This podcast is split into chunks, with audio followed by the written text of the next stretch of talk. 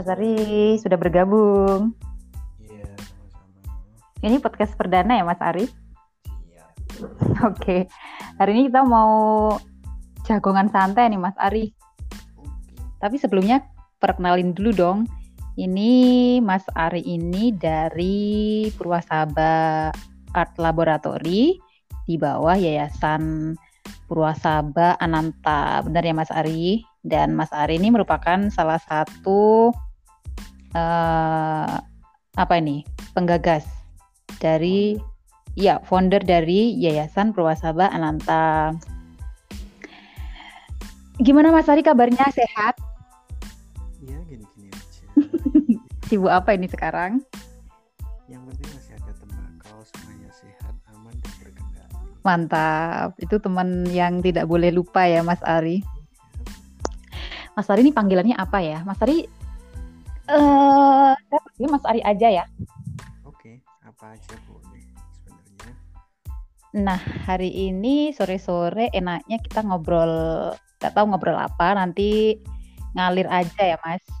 Nah, pertama ini mumpung saya ingat, kemarin itu saya stalking di ins- apa? eh, YouTube-nya Purwasaba. Selamat, YouTube Purwasaba sekarang sudah eksis ya. Iya. Saya sempet stalking nih. Nah, ternyata ada lagu dua lagu yang kemarin sempet live dari Titu yang diwakilkan oleh Mas Ari ya. Kalau nggak salah namanya Ki Ari ya, Kiari ya. Hari itu nama nama dari. Sebenarnya belum punya nama. Oh, apa sih Kiari itu apa sih? Kiari itu kalau teman-teman nyebutnya ya cuma Iki Ari gitu loh maksudnya. Oh, Iki itu ini. Ini iya, ini Ari. Jadi ini Ari. Akhirnya apa ini Ari. oh gitu. Ngeles nggak sih itu? Enggak, sebenarnya emang gitu maksudnya. Cuman eh, takutnya nanti di di apa? disalahartikan sama teman-teman yang lain yang belum kenal. Mm-mm. Bisa kalau dari bacaan kan Ki Ari nanti dianggap Ki atau apalah Ki kan identik dengan yang hal-hal yang eh, kayak tingkat tinggi ya. dukun gitu ya. Iya, apalagi itu tulisannya Pak kalau dari tulisan KY ARY jadi dikiranya nanti kiai padahal bukan kiai gitu. Oh, bukan kiai. Tapi Nah, Gus. Maksud sebenarnya maksud sebenarnya sih Ki Ari itu Iki Ari cuma Oh gitu. cuma biar keren aja dipakai Y. Oh gitu ya. Itu wujud kreativitas ya berarti ya. Mm-mm. Jadi bukan bukan ki apa itu kalau di kesenian kan biasanya disebut Iya, ki iya. dalang gitu biasanya disebut ki atau seniman yang senior biasa disebut ki gitu ya. Itu bukan itu ya. Jadi iki ya maksudnya. Iya, Iki ini maksudnya Iki. Ini oke. Ini tapi i-nya diplesetin jadi y gitu ya biar lebih beken gitu ya. Kekinian ya maksudnya ya itu ya. Iya, teman-teman sekalian, sebenarnya uh, cuman saya yang dari background tradisi saya kan backgroundnya karawitan sedangkan teman-teman kita kan di itu Sung Records Corporation nah, itu teman saya namanya Canadra nah itu teman-teman di sana kan rata-rata anak band terus Oke. musisi-musisi musik-musik modern lah ya kalau kata orang-orang nah yang backgroundnya dari tradisi cuman saya Mm-mm. makanya dikasih Kiari itu Ki Ari. Oke. Ya, nanti ke depannya Oh gitu. Eh itu oh, lain kali nanti teman-temannya ya saya undang juga ya.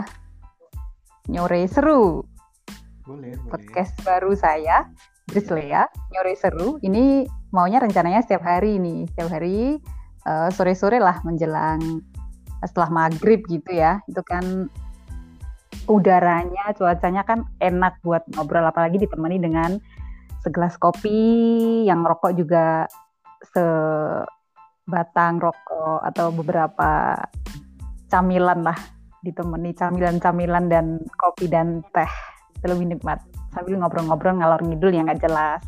Nah obrolan-obrolan kita ini nanti ngalir aja Mas Ari. Jadi kita nggak ada tema ya hari ini. Kalau Mas Ari mau ngobrol apa, ya obrolnya aja gitu siapa tahu jadi wawasan buat teman-teman yang mendengarkan Hmm. Mas Ari kemarin kan saya sempat mendengarkan dari awal sampai akhir ya lagu dua lagu dari Mas Ari. Itu belum di launching ya Mas Ari ya by the way? Ya, itu pre-launching itu belum launching. Di launching karena uh, mau launching setelah lengkap satu album nanti. Gitu. Oh gitu. Ada rencana nggak? Time schedule-nya kapan nih? Biar saya punya waktu untuk menyiapkan ini nih eh, kuping saya mendengarkan. Uh, kalau time schedule-nya belum belum pasti ya yang jelas sesegera mungkin karena uh, Zoom Record sendiri masih memproduseri musisi lain temen juga TK0 kecil bisa dilihat lagunya di Zoom Records YouTube channelnya. Uh, terus nanti mungkin setelah itu langsung kita mau garap album yang Kiari itu langsung launching gitu. Oke, ini Mas Ari nih pakai podcastnya punyanya yayasan ya, punyanya Purwasapa Art ya, punyanya lab Uh, punyanya lab ya. Oke, kita menyebutnya lab ya. Iya, kalau Oke. belum punya podcast. Oke, labnya ini bergerak di bidang apa sih Mas Ari? Eh, sebenarnya di bidang kebudayaan dan edukasi ya. Edukasinya ya juga terutama eh, pakai background kebudayaan karena makanya saya sebut lab. Jadi yang namanya lab kan tempat kita bereksperimen apa pun. Makanya eh, isi-isi dari kalau mau dilihat di YouTube channelnya Purwasaba Art Lab itu ada yang karawitan, ada yang tari, ada yang musik modern. Jadi semuanya kita berproses untuk mencari yang baik. Oh Jadi, gitu. Kebudayaan itu nggak nggak melulu tentang seni tradisi atau jadi intinya kita nggak nggak pengen mengkotak-kotakan kebudayaan mana pun. Karena kita di Indonesia bineka tunggal ika ya Indonesia nggak cuma punya Jawa saja tapi punya punya semuanya punya bangsa Indonesia dan itu kebudayaannya macam-macam. Rencananya itu kita mau akomodir semuanya. Kita mulai dari yang deket-deket dulu karena saya orang Jawa backgroundnya dari kesenian Jawa jadi kesenian Jawa dulu yang kita garap Oh, cocok sekali Mas Ari ini mengingatkan saya bahwa malam ini adalah malam peringatan kelahiran Pancasila. Nah, tepat sekali ini dengan tema Hari Pancasila ya, menyo- menyongsong ya. Hari Kelahiran Pancasila. Ini Pancasila besok mau ulang tahun nih Mas Ari. Ini sebagai anak muda ya, anak muda, seniman muda dan eh, komposer juga, pencipta lagu juga. Apa aja nih yang belum dilakuin Mas Ari nih? Apa aja ya? Penulis juga. Apa? eh, Nggak ada yang serius itu semua dalang juga nggak sih? enggak saya dalam kerusuhan aja Nah ini Mas Ari ini sebagai eh, generasi muda yang multi talent nih. Ada ucapan nggak ya eh, untuk generasi muda lainnya? Mumpung hari ini kita menyongsong malam hari ulang tahunnya nih Pancasila sebagai eh, falsafah negara Indonesia. Menurut Mas Ari nih apa yang perlu disampaikan nih untuk untuk generasi muda kita kita inilah. emang situ masih generasi muda ya Saya menganggap setiap hari muda Mas Ari. ya jiwanya muda Jiwanya aja yang muda ya. kalau nggak ada pesan sih cuman uh, ada satu hal yang perlu kita renungi. Kaitannya sama hari kelahiran Pancasila di situ kan ada semboyan bineka tunggal ika berbeda-beda tapi tetap satu. Nah saya kaitkan lagi dengan kebudayaan dan background saya sebagai uh, apa ya saya nyebutnya kalau seniman tradisi kayaknya terlalu berlebihan praktisi ya praktisi kesenian tradisional khususnya karawitan. Kadang banyak teman-teman itu kotak-kotakan jadi musik karawitan itu dianggap musik tradisional. Kemudian musik eh, mungkin band apa gitu dianggap musik modern. Sebenarnya kalau menurut menurut pandangan saya tradisional dan modern adalah pandangan kita bukan bukan pada materialnya apalagi esensinya. Tapi bagaimana kita memandang tentang suatu hal? Misalkan gini eh, karawitan kalau kita mandangnya itu tradisional ya akan menjadi tradisional. Misalnya karawitan yang dulu-dulu yang dikaitkan dengan hal-hal yang uh, mungkin bersifat tradisi atau mistis ya kalau teman-teman biasanya uh, nyebutnya itu jadi tradisional tapi kalau kita menyikapi karawitan itu secara modern ya bagaimana karawitan itu menjadi musik yang bisa dinikmati semua kalangan. Lagi pula semuanya itu cuman nama cuman label uh, ya itulah intinya cuma nama cuma label dan istilah aja. Kalau di musik misalkan musik modern ya mbak itu ada kan istilahnya full band kemudian orkestra kemudian uh, akustik band nah karawitan kan juga ada kayak gitu misalkan di nah, karawitan nyebutnya cokean nah itu kalau kita modernisasikan mm -hmm. kalau di musik, barat itu namanya akustik cuma kita mm -hmm. tahun gitu. Mm. Nah kalau di itu kita alatnya pakai gender. Gender kalau kita transformasi modern jadinya kalau kita transformasikan ke modern jadinya biola. Mungkin sel mm -mm. habis makan jadi agak gelegean. Ada anu ya ada apa namanya? Energi berlebihan ini. Berlebihan, di di dalam tubuh ya endogen endogen. Jadi apa ya? Gini aja deh. Um, karawitan itu kalau di Indonesia disebutnya anak-anak eh, teman-teman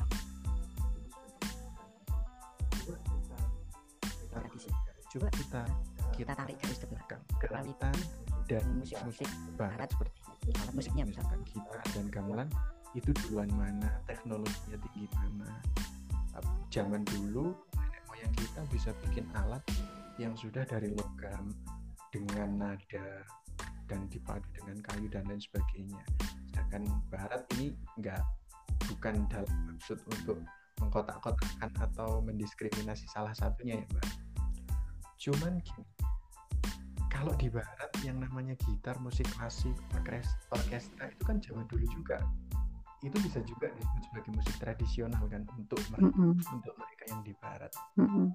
Tapi buat kita modern karena itu hal yang baru untuk kita. Nah, PR kita sebagai generasi muda adalah gimana sih cara bikin musik yang katanya dalam tanda petik tradisional itu menjadi selalu modern, selalu baru untuk kita. Nah, di situ uh, saya mencoba uh, ngulik-ngulik apa itu ngulik-ngulik? seperti di lagu-lagu itu di lagu yang dua yang di Charity Launch itu itu saya buat semuanya dari notasi-notasi gamelan oh gitu iya cuman saya sajikan dengan alat musik modern. modern bisa ya emang gitu bisa ya Mas Adi ya bisa coba aja kalau misalkan uh, punya gamelan atau waktu gamelan mm -hmm. nada-nadanya mm -hmm. itu semua dari dari okay. nada-nada Oke, nanti saya beli deh seperangkat gamelan. Berapa harganya? Murah paling berapa ya? Berapa? oh, kebeli lah. Asalkan nolnya ngelundung satu ya. nolnya ngelundung-gelundung banyak. Iya. Waduh, ini kayaknya Mas Ari ini sudah anu nih, sudah siap untuk uh, apa ya istilahnya kita uh, boleh nggak kapan-kapan kalau misalnya seminar, kemudian Mas Ari jadi narasumbernya di bidang karawitan gitu tuh edukasi anak-anak muda. Ini maksudnya karawitan sempat seperti apa, semacam apa, bisa masuk nggak di uh, apa di kalangan anak muda gitu. Kadang-kadang kan anak-anak muda kan sekarang lebih menyukai yang pop cenderung ke musik rock ya Mas Ari, apa yang disebut rock alternatif ya. Iya lebih menyukai alunan-alunan musik yang semacam itu. Nah di Karawitan alunan musik yang semacam itu tuh ada nggak? Itu akhir, akhirnya nanti kan bisa uh, apa anak-anak muda itu bisa beradaptasi dengan sejenis musik itu, tetapi menggunakan bahasa Jawa atau apa ya uh, nadanya berubah dari mungkin dari diatonis menjadi pentatonis seperti itu ya Mas Ari. Yeah barangkali ke depannya bisa di apa uh, di dibuat semacam itu supaya anak-anak muda juga lebih menyukai musik-musik tradisi. Saya kadang-kadang juga suka risih Mas Ari karena kan uh, saya juga masih belajar ya tentang uh, seni karawitan. Ada juga yang bilang bahwa misalnya saya di tempat kerja saya, kemudian musik playlist saya tuh yang saya uh, dengarkan itu rata-rata kan gending-gending.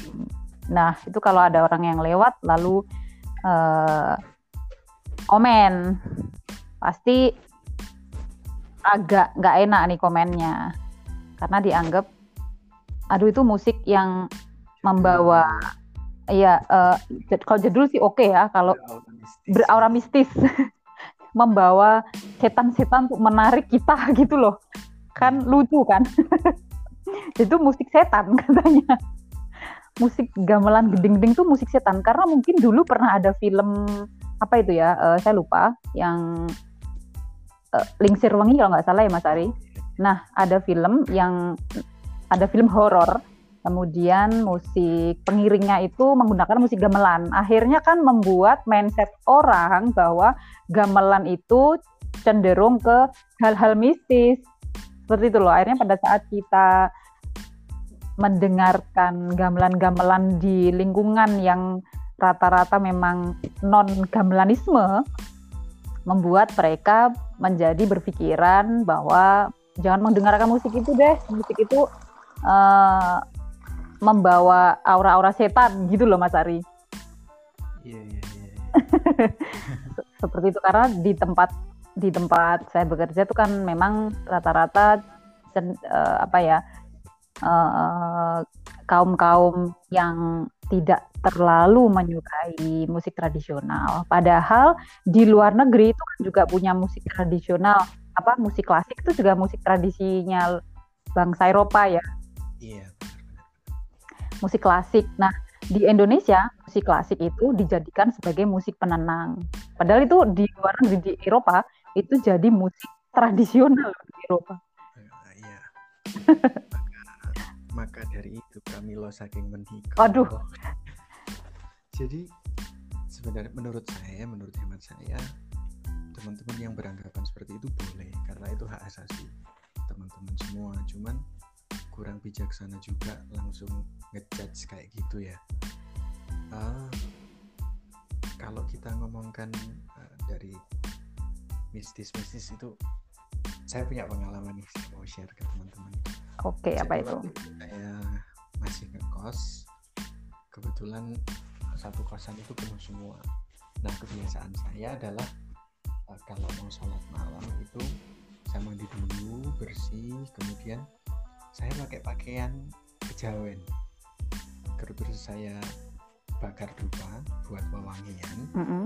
kemudian saya sholat habis sholat biasanya saya main gamelan mm -hmm. kebetulan di kosan itu ada ada rebab mm -hmm. sama gender waktu itu saya mm -hmm. mainin rebab sampai kira-kira menjelang subuh teman-teman pada bangun ketika lihat saya sholat subuh teman-teman itu bingung jadi komennya ke saya gitu mas saya kira sudah ganti akidah ternyata masih sholat subuh semudah itu uh, kita dijudge sebagai uh, penganut mistis atau apa ketika kita bersinggungan dengan uh, musik atribut atribut tradisional. Uh, atribut tradisional teman-teman tuh rata-rata teman-teman saya juga di sekitar kita rata-rata menganggap lebih memprioritaskan pada materialnya bukan pada esensinya gitu. Karena memang kita sudah didoktrin untuk itu. Misalkan kayak yang disebut di film itu kan secara nggak langsung mendoktrin alam bawah sadar kita bahwa itu loh karawitan tuh mistis gending-gending Jawa itu mistis mengundang setan dan lain sebagainya. Kalau kita lihat liriknya kalau, kalau orang Jawa bilang cakepannya ya kalau kita lihat liriknya atau cakepannya itu apa sebenarnya maknanya apa isinya apa itu yang buat siapa. Nah, teman-teman tuh kadang-kadang nggak mau cari itu.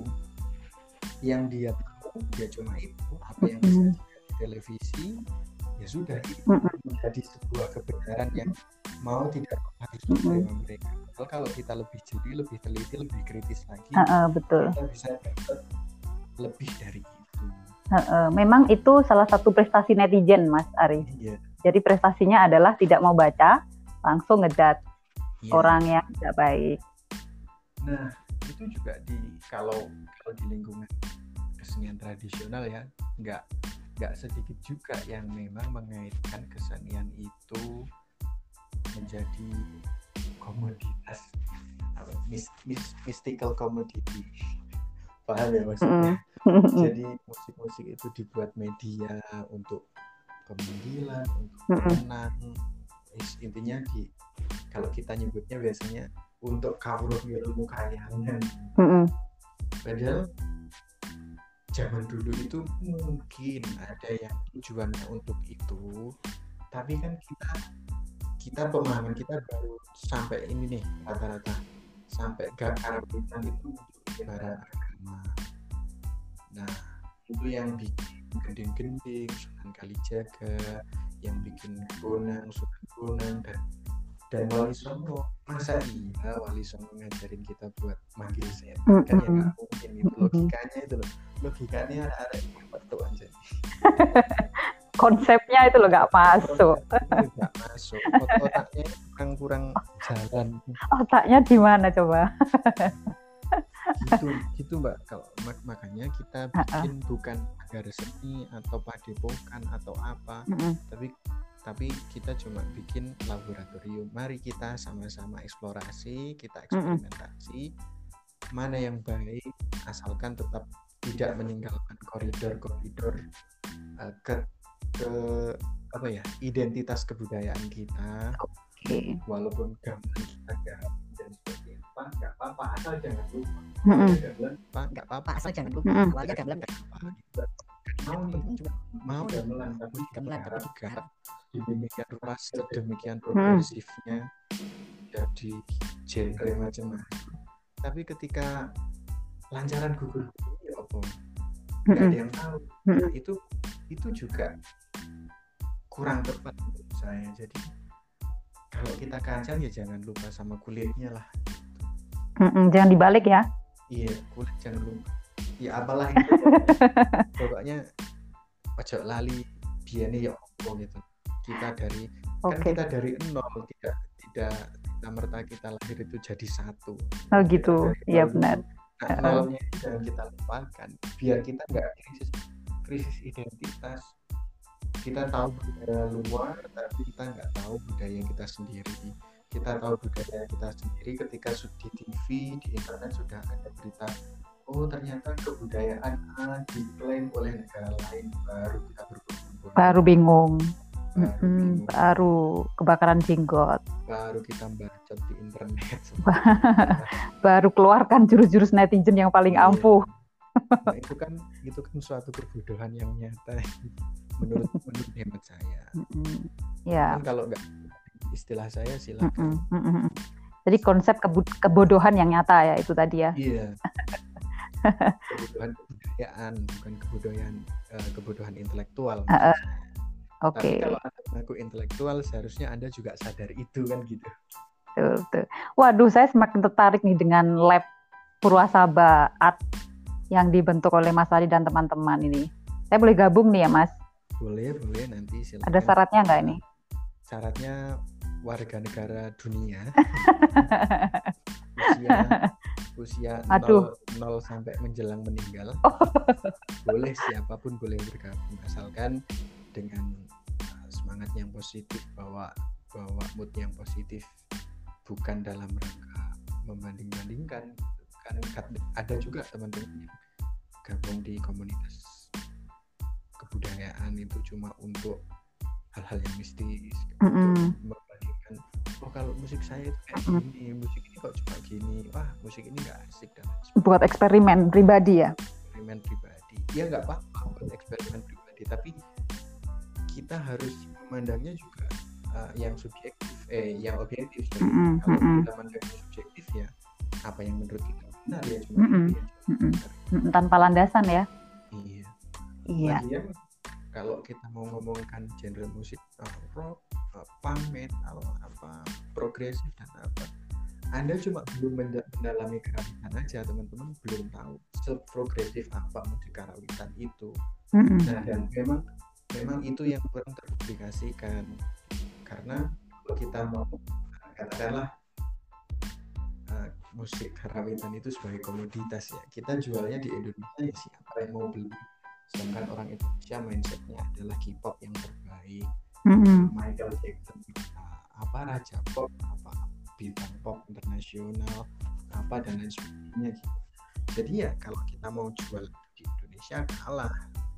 Kalau kita jual itu di luar negeri akan menarik karena orang orang luar itu sangat menghargai budaya-budaya tradisional budaya-budaya leluhur.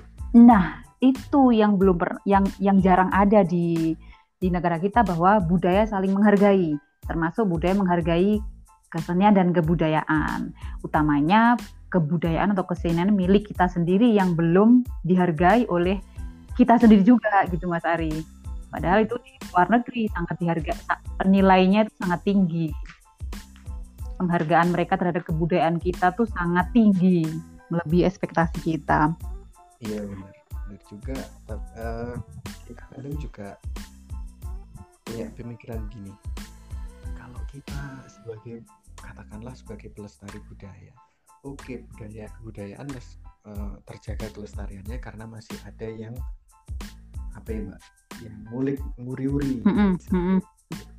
Tapi like gak ono sing nganggap ya opo terus kalau kalau nggak ada yang pikir kita buat pentas gimana sedangkan pentas untuk kesenian Jawa itu Mm -mm. agak lumayan Mm -mm. Mm -mm. gamelan panggung Mm -mm. apa, sound system Sound dan lain system, sebagainya makanya orang-orang kalau misalkan hajatan gitu ya kalau hajatan ya daripada uh, nanggap gamelan gamelan katakanlah harganya Mm. satu juta Mm. gitu. kalau ada organ tunggal yang cuma bayar dua ratus lima puluh ribu kenapa ada organ tunggal aja gitu. Mm -mm. Nah, itu itu kadang-kadang juga jadi keresahan kita betapa modernisasi di bidang industri musik itu juga membunuh kebudayaan kita perlahan gitu. Mm-mm. Atau gini Mas Adi, kalau memang itu jadi permasalahan di teman-teman seniman tradisi ya, berkaitan dengan apa eh, susahnya pementasan, termasuk memang anggarannya memang butuh dana besar. Ada satu ide ini, yang ide kita kan ngobrol santai ya, ide, ide- boleh kan ya, punya Boleh, ide boleh, ini ya, boleh. boleh kan ya. Iya iya. Nanti kalau idenya bagus, saya, saya angkat menjadi laborannya. Waduh, tanpa tes ya, langsung masuk jadi Iya, volunteer ya. iya nanti gajinya lima kali UMR lah. Aduh, terus saya lupa ini tadi mau ngomong apa. Ada mungkin ide, gini Mas Ari mungkin eh, ada semacam sistem arisan ya, sistem arisan di di lingkungan di masyarakat lah, di masyarakat misalnya di Kota Malang misalnya Eh, ada arisan warga. Mm-mm. Jadi eh, eh, satu misalnya satu kakak itu setiap minggunya arisan 2000 misalnya atau 5000 lah 5000 kan nggak mahal kan ya parkir aja 2000 misalnya satu minggu lah satu minggu sekali 2000 kalau satu kecamatan misalnya itu di- dikumpulkan udah berapa juta. Kalau misalnya di kecamatan Kedung Kandang sendiri aja sudah berapa juta jiwa ya itu. Eh berapa kakak ya? Coba saya cek dulu deh. Iya. Nah, misalnya ada 100 ribu eh, enggak enggak. Berapa ya kakak di Kedung Kandang? Jumlah kakaknya misalnya 1360 1360 kemudian dikalikan 5000 itu setiap minggu satu kelurahan dapat hampir 800 iya. Nanti satu bulan sekali kalau satu bulan berarti kan dikalikan 4 jadinya 27 juta. Satu bulan sekali itu bisa digunakan untuk nanggap kesenian tradisi. Jadi kesenian tradisi itu nggak hanya wayangan kan ya? Misalnya ada tari tradisi wayangan juga terus di Malang apa jaranan jalanan ada bandeng Bandengan, betul. Jadi setiap satu bulan sekali itu di masing-masing kecamatan eh, punya dana untuk anggap kesenian tradisi. setiap bulannya itu selalu ada kegiatan. Misalnya bulan pertama wayangan dulu, bulan kedua nanti tari, bulan ketiga eh, jaranan dan sel- selanjutnya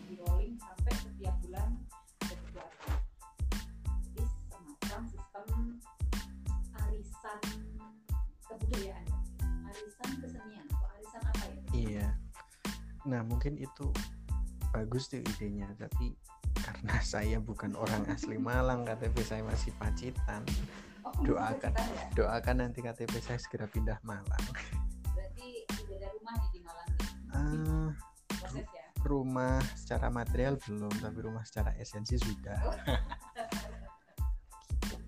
ya nanti bisa di, di, diusulkan itu tapi juga harus ada sinergi antara. Penguasa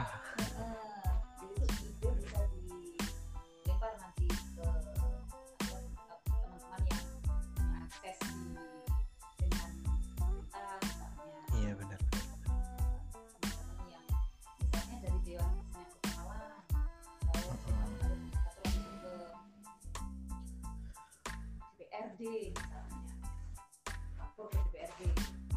iya itu tergantung. Tergantung penguasanya kan biasanya kan. Kalau di Malang ya penguasanya lagi senang apa? Misalkan suka pengajian ya setiap bulan pengajian terus.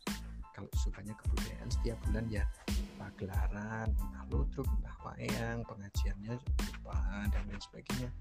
Jadi eh, banyak sih yang yang perlu evaluasi kita terutama saya sebagai warga negara Indonesia yang majemuk ini ya biar imbang semuanya jadi nggak ada salah satu yang diberatkan Oke,